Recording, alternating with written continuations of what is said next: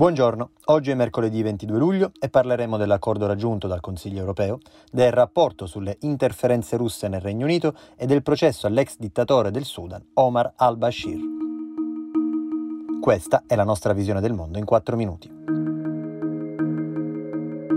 Dopo cinque giorni di difficili trattative, ieri mattina il Consiglio europeo ha trovato un accordo sul nuovo bilancio UE e sul cosiddetto Recovery Fund, il principale strumento che l'Europa utilizzerà per sostenere la ripresa economica dopo la pandemia. Al termine del vertice, il secondo più lungo della storia dell'Unione, i leader hanno raggiunto un compromesso tra gli schieramenti che dividevano l'Assemblea, quello dei paesi più colpiti, fra cui l'Italia, che chiedeva sussidi a fondo perduto senza vincoli, e quello degli stati rinominati frugali, in particolare Paesi Bassi, Svezia e Finlandia, che volevano una distribuzione dei fondi sotto forma di prestiti. L'accordo stabilisce un bilancio che va dal 2021 al 2027 pari a 1.074 miliardi di euro. Di questi 750 miliardi andranno al fondo di ripresa, 390 saranno destinati a sussidi a fondo perduto, gli altri 360 sotto forma di prestiti a basso interesse su cui l'Unione Europea potrà esercitare forme di controllo.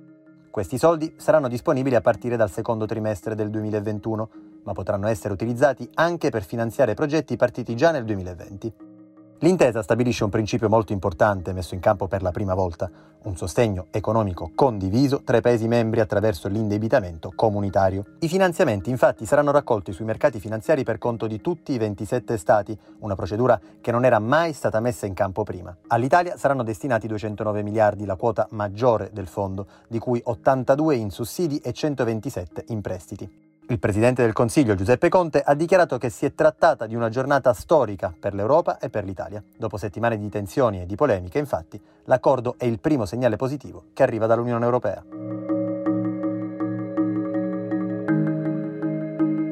Nel Regno Unito, un rapporto frutto di 18 mesi di lavoro del Comitato britannico di Intelligence e Sicurezza ha confermato le interferenze della Russia nella politica interna di Londra, incluso il referendum sulla Brexit del 2016.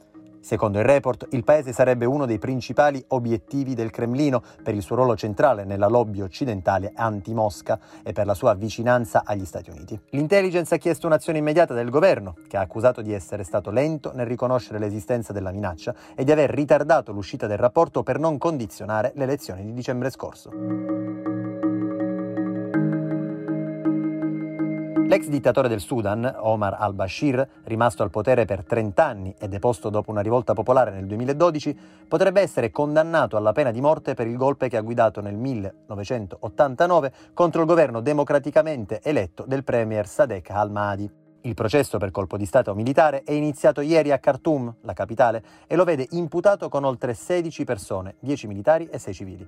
Il governo sudanese, che ora si trova in gravi difficoltà a causa della pandemia, si è impegnato a consegnare al-Bashir alla Corte Penale Internazionale perché risponda anche delle accuse di crimini di guerra e genocidio durante il conflitto in Darfur, dove sono morte 300.000 persone.